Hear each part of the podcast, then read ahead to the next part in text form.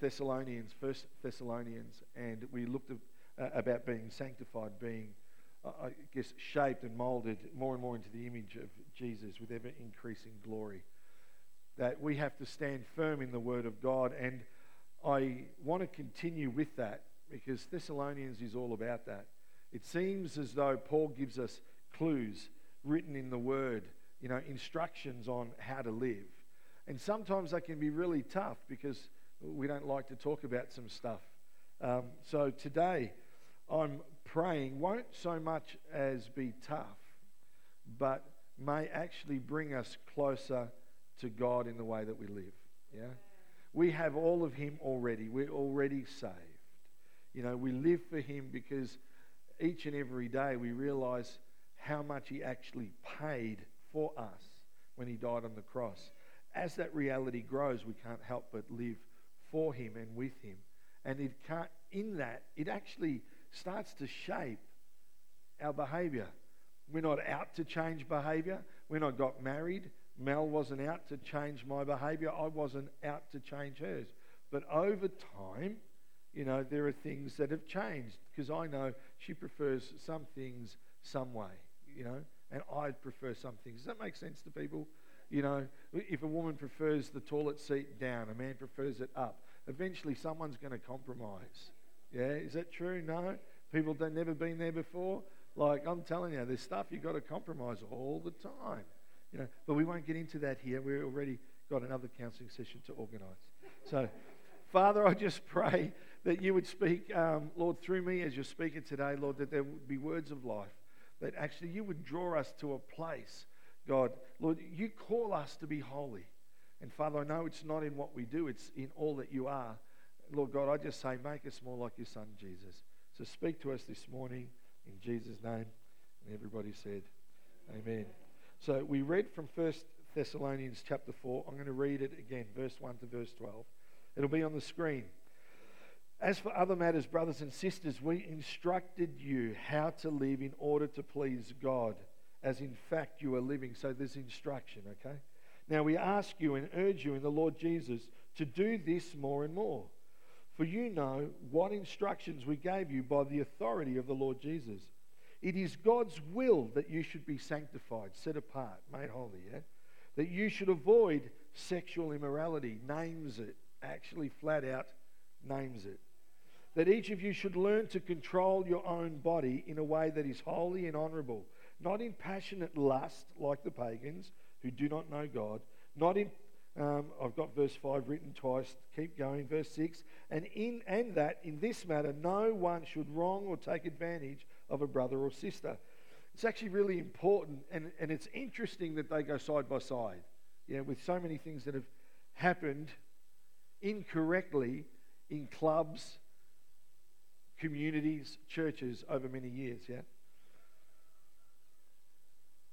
And that, and that in this matter, again, no one should wrong or take advantage of a brother or sister. The Lord will punish all those who commit such sins.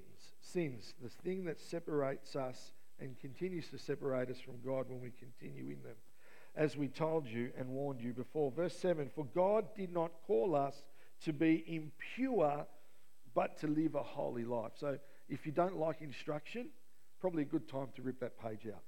Therefore, anyone who rejects this instruction does not reject a human being, but God. Really a good time to rip out the page. The very God who gives you his Holy Spirit. Now, about your love for one another, we do not write to you, for you yourselves have been taught by God to love one another. So, Paul, he encourages the church, he commends them. You yourself have been taught by God to love each other. Verse 10 And in fact, you do love all of God's family throughout Macedonia, yet we urge you, brothers and sisters, to do so more and more. And to make it your ambition to lead a quiet life. do you know he's talking to Christians? To lead a quiet life. Oh, I'm gonna, this will be fun when I get there later. You should mind your own business oh, and work with your hands, just as we told you, so that your daily life may win the respect of outsiders and so that you will not be dependent on anyone. And last week, for those that were here, if you weren't here, I'm just going to encourage you to, to jump online and have a listen. Yeah. Last week we actually were talking about our grounds and how normally they're pristine, and now there's lots of long grass and some weeds and thorns. And I shared how the, that, that picture, what's normally actually quite beautiful, is probably unrecognizable. And the truth is that there are many Christians that are like that, that looked pristine for a time, but because we've allowed, they've allowed weeds and thorns to grow up in and around their life, like our grounds at times that are being worked on, amen, thank you for volunteers, um, can be unrecognizable. Yeah, I shared that. That's a tragedy. But you and I, we need to stand firm to cut out the weeds, to cut out the thorns, because Thessalonians is a call for a fresh start. It's a call towards holiness. That nothing else matters more than the reality that you and I are actually being, you've got to get this, we are being transformed into the image of Jesus. Man, that, that's awesome. Not the image of Sylvester Stallone or, or Schwarzenegger or whoever's got a buff body today, right? Not in those images, right? But in the image of Jesus. More and more, daily, moment by moment, we're being transformed into the image of Jesus.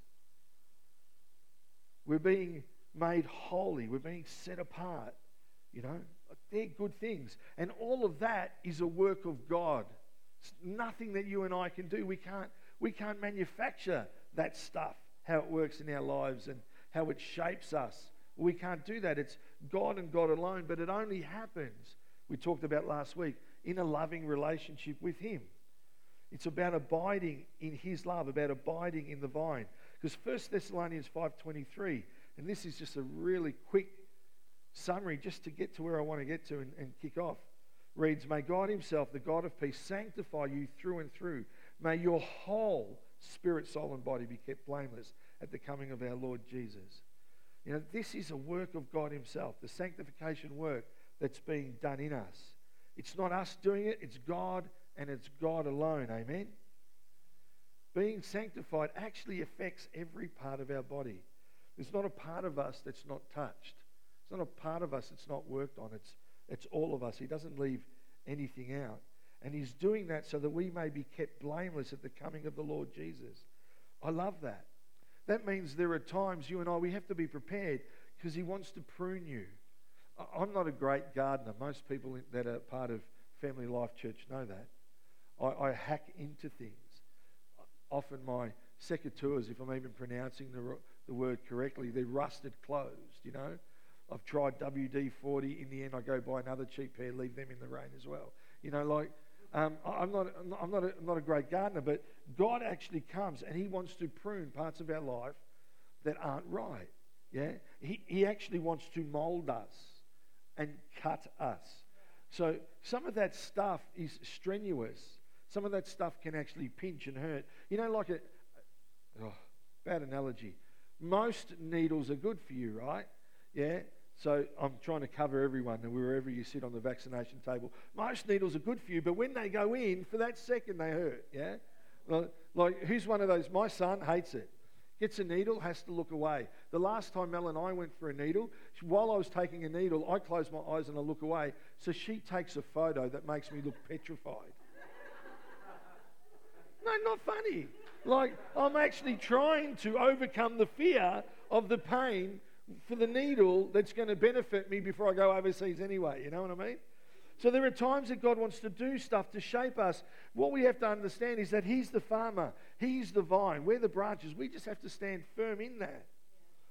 So the call last week was don't let the weeds grow. Don't, don't, don't let the thorns grow because all they're going to do is spoil the very thing that matters the most, and that's becoming more like Jesus. Yeah?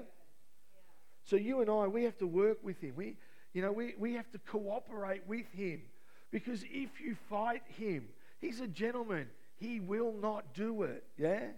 He won't do what he wants to do if you fight him. So we have to allow Father God to actually be. This is a scary thought because we don't actually put thought into this, but if you think about what it means, he has to be the head of our lives, the decision maker of our lives. Yeah? It's hard giving over control to someone that you can't see unless you've got a deep, intimate relationship with Him. And, and with God, we, we've got to allow Him to reign supreme. And, and let's hold nothing back, no thing back from Him. Because at the end of the day, and this, now we're starting to get where the rubber is going to hit the road, there are no secrets from God. Not a single brass razoo, not a thought, nothing that can be hidden. It's not that you can hide it in copper, you know, or kryptonite and you can't see it. You can't see through lead. It's not like that. God actually knows and sees everything. Hebrews 4:13 says, "Nothing in all creation is hidden from God's sight." That means even the parts of me that wobble, that shouldn't wobble, that you don't want to see, that I see. Right? Come on, now you're thinking, oh, I wish you didn't paint that picture. The point is nothing. Nothing in your life is hidden from God. Nothing. Even the, the stuff that you like, the stuff that you don't like, nothing is hidden from God. He actually sees it all. Absolutely all of it. Everything is uncovered and laid bare. I love the wording. Before the eyes of Him whom we must give an account. It's a really powerful scripture. And you think about all the the, the horrific stories that we hear from around the world, yeah? Particularly over the last few years, Hollywood, yeah? If it's not Hollywood and all, all the stuff that's happening there, people have taken advantage of people. Then you hear about stuff that's happened in churches in the past or, or politicians. These horrific stories over and over from all over the world have taken place for years. Do you know the world didn't suddenly get bad? It actually started going wrong from Genesis 3. Back then, when mankind first stuffed up, it started, it started to go wrong. So, so, in that sense, the world isn't getting any worse, even though we've got all these stories all around us. It's just behaving like it always has for a very long time. Here's my point. Why all of a sudden are we hearing of it more and more? Here's my thought, my suggestion. I'm just throwing it out there. It's because God is exposing sin. God is exposing the stuff. If you don't like the word sin, that's okay. He's exposing the stuff that keeps us separate from Him, that stops us drawing close to Him. He's starting to expose that because He wants us in His family. Not only in His family, but He wants us in a deep, intimate, transparent relationship with Him. So He's exposing stuff all around the world. And you know what? That's actually a really good thing. It is a, it, think of it like this. When you discover that a, a, a Christian brother or sister has got an addiction or, or, or has an, is in an affair, yeah? That was a good thing the moment it got exposed. The exposure is a good thing. The bad thing is the addiction. The bad thing is, is the affair. But because there's a lot of damage that's done. And, and by the grace of God, He can undo those changes. But it's a good thing when sin, the stuff in our lives that separates us from Him, when that stuff separates us from God, it's a good thing when it's exposed. Because at that point, right now, now we can actually go to God. Think about you, you, you're with people, you're, you're having a coffee, you're over someone's house for dinner, You'd like to have a joke, you jest, you, all that sort of stuff, but you say something that's totally inappropriate. You cross the line. You've offended someone. Anyone been there? I do it daily. Not even once a week. Daily. I often hear my wife say, if anyone's going to cross the line, it's my husband. Why do I do that? I don't do it on purpose, but look, the benefit of you that are, that are here, that are watching at home, is that you can look at me and go, if that's the pastor, then we're doing all right. Yeah? It's to give you hope. But think about it. You say, you say something, you, are something foolish. You lose your temper. Like, you, you know, you lose your, just at that moment. I, I had a moment, and my eldest daughter will tell you, we were at my mother's house. We were there for whose birthday? Samuel's birthday. So all the family was there. And Faith and I, we clashed, and I lost my temper. Like, I lost my, I had to apologize. Faith came in and said, What you said hurt me. She knows this. We've spoken. She goes, What you said actually really, really hurt me. And I said, Well, I didn't mean to hurt you, but she goes, Don't, don't, otherwise I just leave. And at that moment, I had a, I had a moment and I snapped. I said, Will you? I go, Just leave then. Go and get out. And then I walked inside and I had all these people going, What have you done? What did you say? I said, I was the dad. I fixed it. Where is she? I don't care. She's gone for a walk deep down inside, I'm thinking, oh my goodness, I hope she comes back, you know. An hour and a half later, I had to, when it was quiet, I took her aside and apologised. And I've apologised another time since then, and we're good. Yeah, but imagine that you're one of those people that has a moment where you've done something, said something. Sometimes that's actually a good thing because what occurs, what's happening is the Holy Spirit is exposing something within us, something that can separate us from God. Sin, if you like the word, something that separates you from God if you don't like the word sin, the stuff that's in us that's not quite right, that's NQR. And at that moment, bang, it gets exposed. So there's a character revealing moment. So we can either feel ashamed and embarrassed and run away, or, or if we're in an intimate relationship with God, where He set us apart, He's doing a work in us, He's sanctified us, He's shaping us into the image of His Son with ever increasing glory, it's at that point we go, No, we don't have to run away. In fact, freely I'm going to run into His arms. And I'm going to say, You know what? Daddy, Abba, Father, whatever you call God, I'm sorry. Man, I was an idiot. I was so stupid. I can't believe I said that. And it may even be like I needed to go to my daughter Faith. We might have to go up to that person or to that family and say, you know what? When I said that and when I did that, I, I, I really I apologize. I should never have acted that way. You know what? We don't have to be embarrassed. You know, we don't have to justify our actions. We just have to say sorry because something was exposed. It's a good thing. It brings us to a place where it can be acted on, yeah? It's a good thing when God's working in us in that way. Right? I'm, there are just way too many secrets in the Christian world everywhere. Way too many. And people will never experience all that God has for them while they hold on to those secrets. My old pastor used to say, just keep sweeping it under the carpet. Just keep doing it. No one will know except for you and God. But eventually, the lump under the carpet will be big enough that you'll trip over it and all will be exposed. Yeah? You know, this is a work that God is going to complete in us. He's going to complete it in us. I, I, love that. And, and for many of us, we might think, you know what, we're, we're, we're by far, we're a long way from being a finished product, you know. But 2 Corinthians 3.18 says, and we all, who with unveiled faces contemplate the Lord's glory are, we are, regardless of where you think you are, you are being transformed into his image with ever increasing glory, which comes from the Lord, who is the Spirit. I don't know who that's for, but someone needs to take hold of that today. You are being transformed into his likeness with ever increasing glory. That means if you've been a Christian two days, today you are more in the image of Jesus than when you were yesterday. If you've been walking with him for 20 years, you are more today being shaped into the image of Jesus than when you first said yes.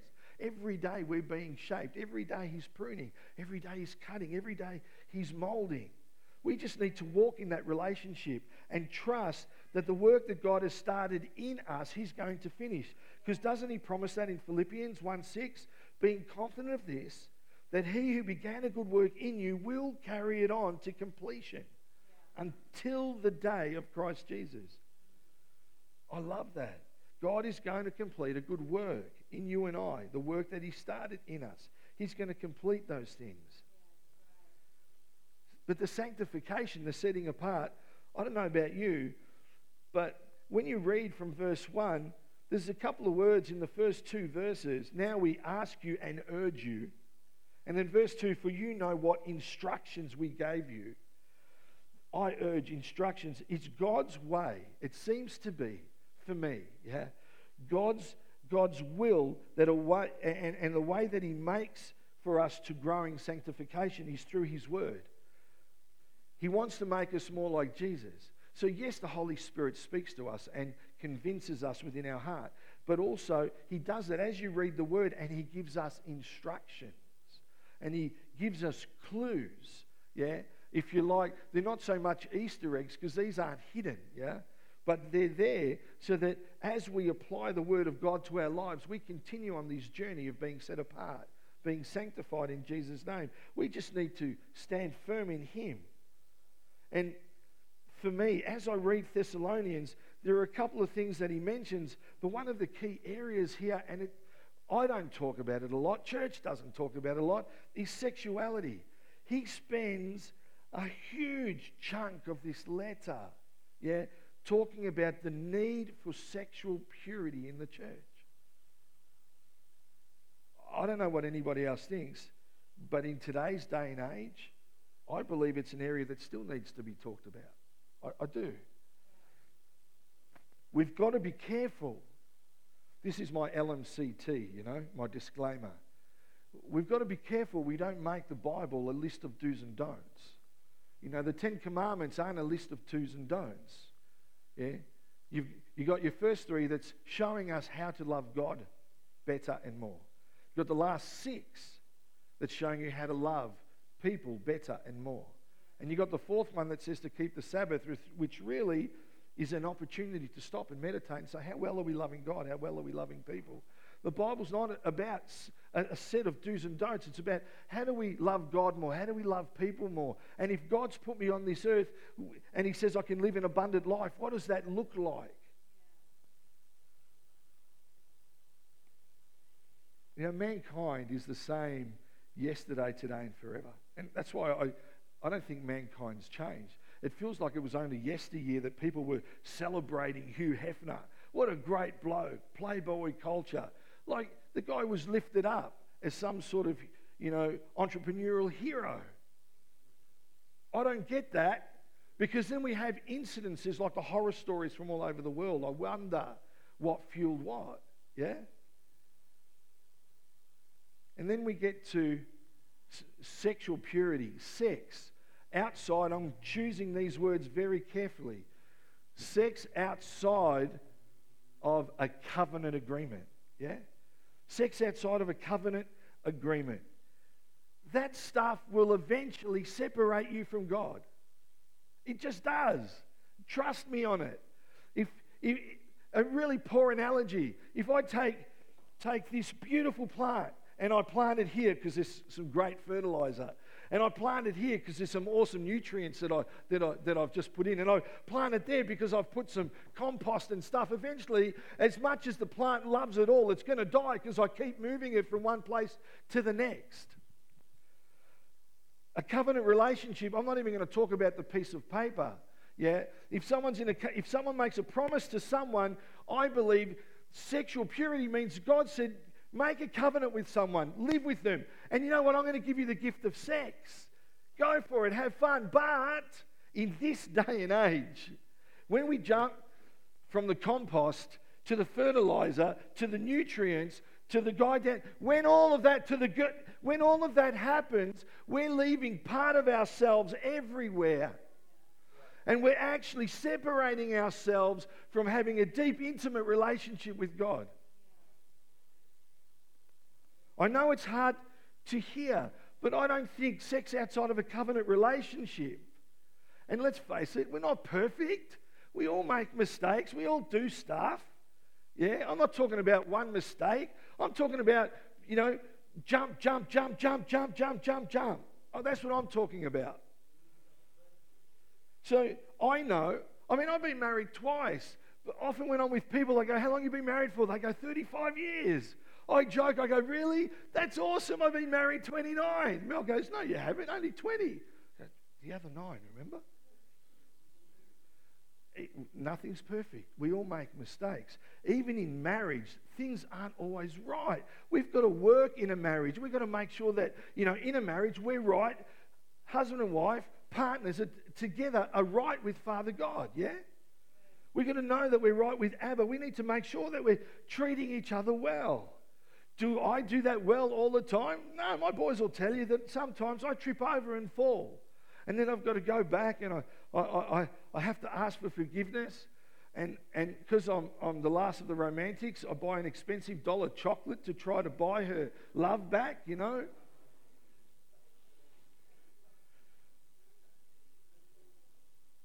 Sometimes it works. It was a dollar well spent. But even in marriages, there are, there are horror stories, there are failures, yeah? And that's tragic, but there's always hope in Jesus. There's always hope. You know, when, when sex takes place outside of a covenant relationship continually, yeah, it's never safe. It's never safe outside of that covenant relationship. It's just not. And, and we live in a world today that basically reduces everything to the lowest common denominator. It just does. You know, if you, if you don't have this, if you don't have that, it's a bad thing. And, and the world basically says, it's, actually, in fact, you know what? Everything's okay. It's okay. Anything, anything is okay as long as it's, you know, amongst a couple of consenting adults. That's okay, as long as it's consenting adults. But you know what? I actually think the Bible begs to differ. It's not about the consenting adults, it's about the consenting adults in a covenant relationship. Yeah? And I'm not saying that there's not going to be troubles and turmoil and failures down the track. Yeah? The Bible says the only safe way, the good way to handle the gift, the wonderful gift of sexuality is through covenant relationship. And in that covenant relationship, you know what? It's amazing. You get two consenting adults in that covenant relationship. Amazing that that would happen. You know, that is the only safe way to handle sexuality according to the Bible. You know, the world says it's just a piece of paper, it's just a decision, it's just, you know, you've just decided to spend some time together. No, no, it's not that. It's a covenant relationship before our holy God. It's before our holy God. And so I would say stand firm. Stand firm. Stand firm. You know, there are many who don't care what God thinks about covenant relationship. They want to redefine everything. I'm not here to argue that, but I, I don't see it in Scripture anywhere. I just don't.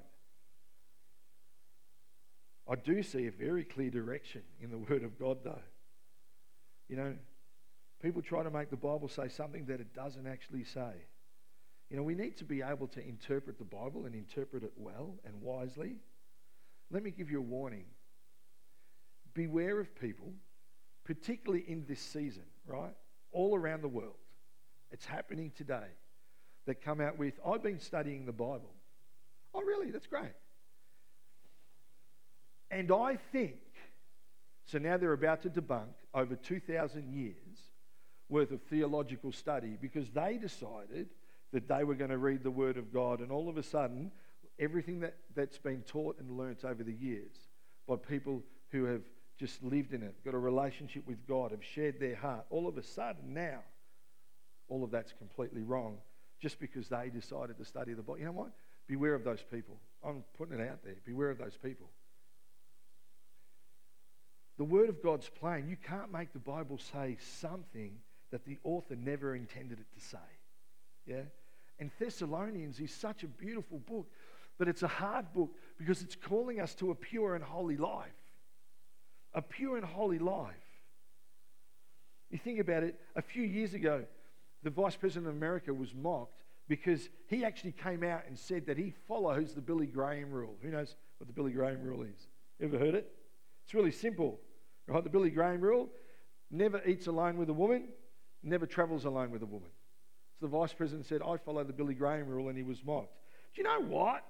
If everything that's happening in the world right now, the Billy Graham rule actually has a stack of wisdom with child safe, church safe, this safe, that safe, all of that safe. We're not even supposed to give youth a lift home unless there's two leaders, just for safety. If we're catching up with the opposite sex to the best of our ability, maybe we should use some wisdom. And this is where brotherly love comes in, right? Maybe we should use some wisdom and do it in an open place because we want to avoid the appearance of evil, not because there's an evil intent. Yeah, people, it's not a list of do's and don'ts, but how can I love my brother or sister in the best way that someone won't talk about them or talk about me or talk about the church? It is the visual we all need to make, you know, sure that we have wise boundaries with relations to one another. We have to love one another. There is a wise boundary that I hate. Sorry for all my Baptist friends. The Baptist church love this side hug. They love the side hug. They don't want the front hug because then it means a woman's parts touch your parts and maybe you're going to hold on too long. I don't know. I'm Italian. You're offending me. I don't want to hug your side. I want to give you a hug, brother or sister. It's the one part of this child's, this, all of this stuff that does my head in. You know, like common sense has just flown out the window with the birdies. But, but, that's just, that's just me. I'm just sharing my heart. Yeah? Verse 4 says that each of you should learn to control your own body in a way that is holy and honorable. holy and honorable. You know, the best thing that we can do, because I think that if we have people in our lives that are living promiscuously, I don't know how to put it, right? If we've got people that are living outside of covenant marriage and are just going from one plant bed to the next, you know what we need to do? We need to love them. And 1 Thessalonians chapter 3 says that we need to love them even more. Yet the oh, the church seems to be so loud about it, yet we're about to get to a scripture that says we should be, in particularly when it comes to community life, we should be living a quiet life that our actions speak. Why is it that, that the church is known for what it's against rather than what it is and what it's for? Man. Absolutely so. The best thing for our loved ones, for those closest to us, those around us, is to help them work through the weeds and the thorns that are surrounding their life that ultimately will take away the seed of the kingdom. You know, we want to make sure that those that we know that are living that way, that we love them and that we love them some more and that we love them some more and that we pray for them and that we pray that Jesus will sanctify them through and through their whole body, their whole soul, their whole spirit. Because you know what I've learned over the years? If you give your life to Jesus, you can't give him a part of it. You have to, because that's all he wants. Give him all of it. All of it. C.S. Lewis is awesome. Ever read Mere Christianity? I'll read a part of it if you haven't. Cool. It says, and, and I think this is what Paul is trying to say to us. When I was a child, I often had a toothache. And I knew if I went to my mother, she would give me something to deaden the pain for that night and let me get some sleep. But I did not go to my mother, or at least not until the pain became very bad, and the reason I did not go was this I did not doubt that she would give me the aspirin, but I knew that she would also do something else. I knew she would take me to the dentist the next morning. I could not get something out of her without getting something more that I didn't want. I wanted immediate relief from pain, but I could not get it without my teeth being set permanently right. And I knew those dentists, they would start to niggle around all those other teeth that hadn't even started to ache yet. They would not let sleeping dogs lie. If you gave them an inch, they would take a mile. He continues, he writes, If I can put it this way, our Lord Father Abba is like the dentist. If you give him an inch, he'll take a mile. Dozens of people go to him cured of one particular sin that they're ashamed of, which is obviously spoiling their daily life like bad temper or drunkenness. He will cure it all right, no problem. But He will not stop there. That may be all you asked, but if once you call Him in, He'll give you the full treatment. C.S. Lewis nailed it, didn't he? And I think that's what Paul's talking about when it comes to our sexuality. If I'm a follower of Jesus, yes, he's forgiven my sins, and now he's it's almost like fitting out a new car. He's now fitting me for heaven. He's adopted me into his family. He's blessed me in heavenly realms with every spiritual blessing. So for me, in this very part of my life, I want to make sure that I'm sanctified. It doesn't mean I'm perfect. It doesn't mean that I don't make mistakes. But I need to allow him to do a work in me. We need to stand firm in this place. No matter how you feel, even when you feel impure, there are weeds all around us that God wants to cut away. There are thorns that He wants to strip away. He wants us to have a fresh start. There's, there is no sin, no thing that cannot be overcome by Him. What's that old hymn? My hope is built on nothing less but Jesus' blood and righteousness. Thank God for Him. I love, love it that He actually cleans us up. And then he encourages us and he tells us in the word, go and sin no more. You know, one of the greatest struggles in Christianity today, actually in the world today, is pornography. It's everywhere.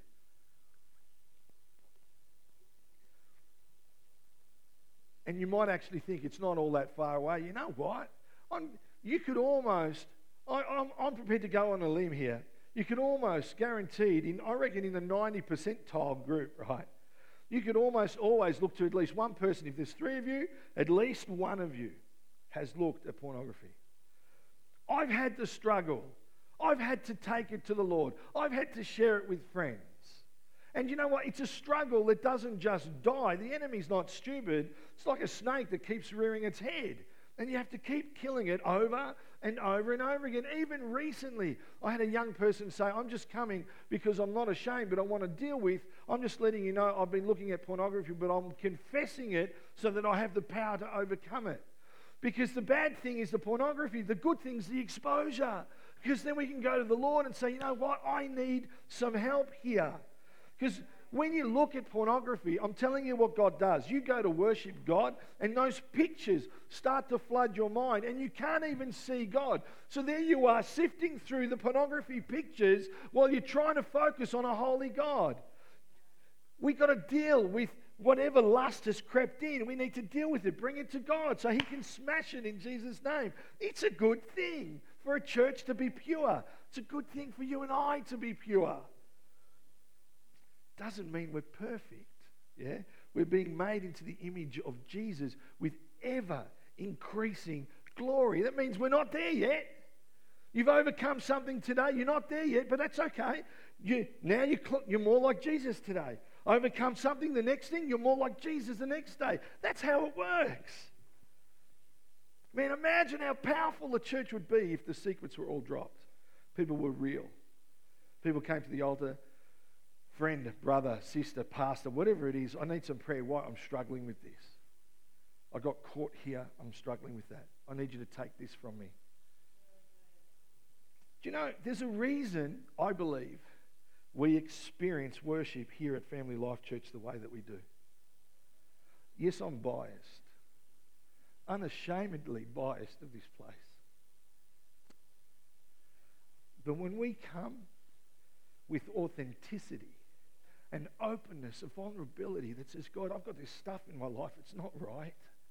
But I want you to deal with it. And now we're worshiping. All that stuff's sort of to the side of us, it's behind us. We're constantly wading through, pulling out weeds, but now we're, we're coming totally vulnerable.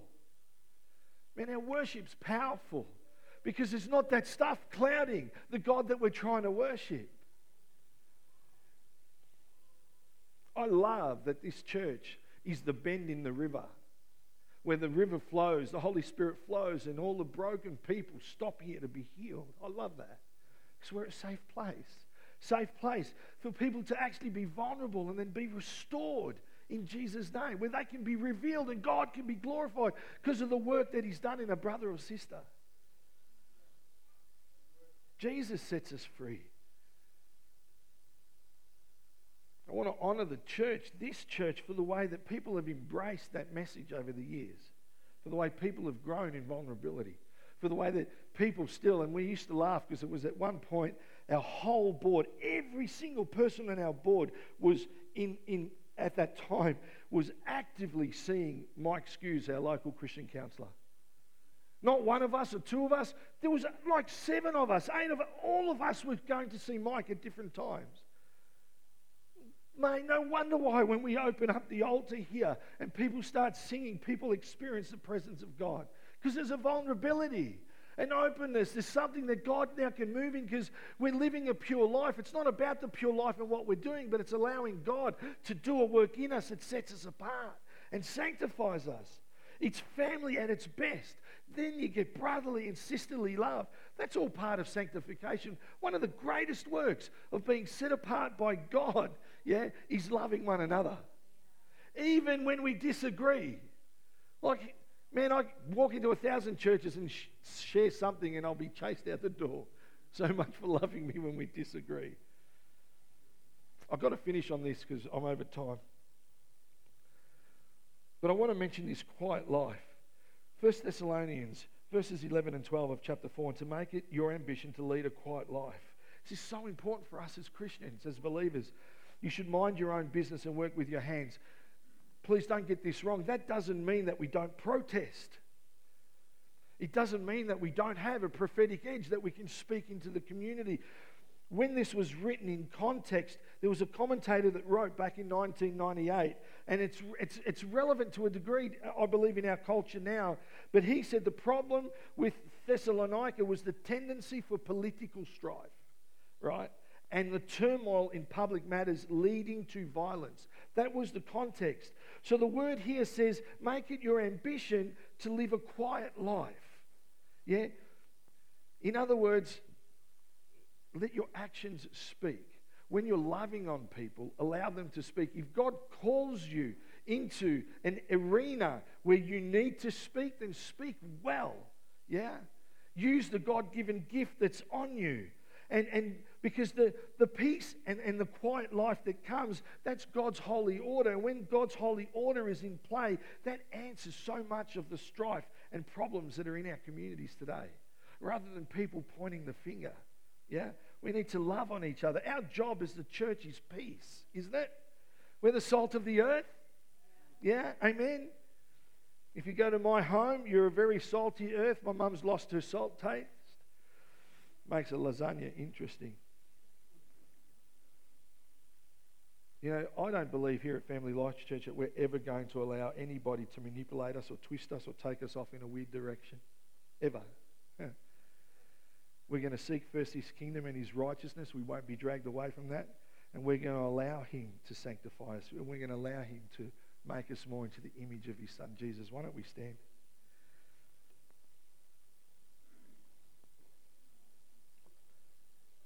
Main thing is not rules. Main thing is not do's and don'ts. One of the main things is how well we love God and allow him to love us. One of the main things is how well we love each other. The main thing is this that you and I every moment of every day are becoming more like Jesus. So, with every eye closed, I want to pray this prayer for us. That we would be the church, that we would love one another, that we would share our faith, that we would send people out with a prophetic edge to speak words of affirmation, of warmth, of strengthening each other.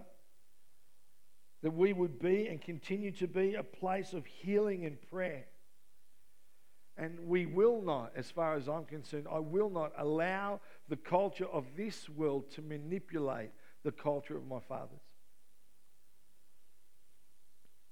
We're standing for Jesus and we're standing together. So, Father God, in this place right now, Lord, I know we're not perfect. God, I know that we all make mistakes. God, some of us, Father, Lord, make more mistakes than any of the others. But God, you love us regardless, God. Lord, why we were still separated from you, still sinners, you still chose to die on that cross for us to bring us back into your family. Lord, you have promised us an abundant life. Lord, you have given us clues, Lord, I guess instructions on how we can live that abundant life. Help us to step into that. Help us to be co-laborers with you. Help us to cooperate with you. Help us to allow you, Holy Spirit, to prune and cut where you need to. Help us to be sensible around the way that we use our bodies, God. Our sexual purity, if you will, Lord God. Help us to love one another well, Father, that the, when the world looks in, Lord, it's not the volume of our words, Lord God, but it's our actions. Our actions that they will want to run to and be a part of because they've discovered you in the middle of it all. Lord, help us to be your people, a pure people. Help us to be your people that will continue to be open, honest, and vulnerable. Lord God, that every time we raise our hands, every time we open our mouths, every time we worship you, God, there won't be pictures in the way that we have to wade through. But Father, you will be present, you will be there. And Lord, we will step into a place of your tangible presence. Lord God, start that revival. Revive, Lord, your spirit within us. Fan into, into flame that that, that, that, that ember that's within us, that it may continue to grow. That truly, Lord God, we would see something significant shift in our community, in our workplaces, in our, in our schools. We thank you, Father. We give you all the glory. We give you all the honor. We love you with all of our being. And all these people said, Let's stand firm together in Jesus' name. Yeah? Have a wonderful day enjoy a coffee, a tea, enjoy your fellowship, and um, enjoy some music. What can I tell you? the sun's out shining. If you like gardening, come to my house.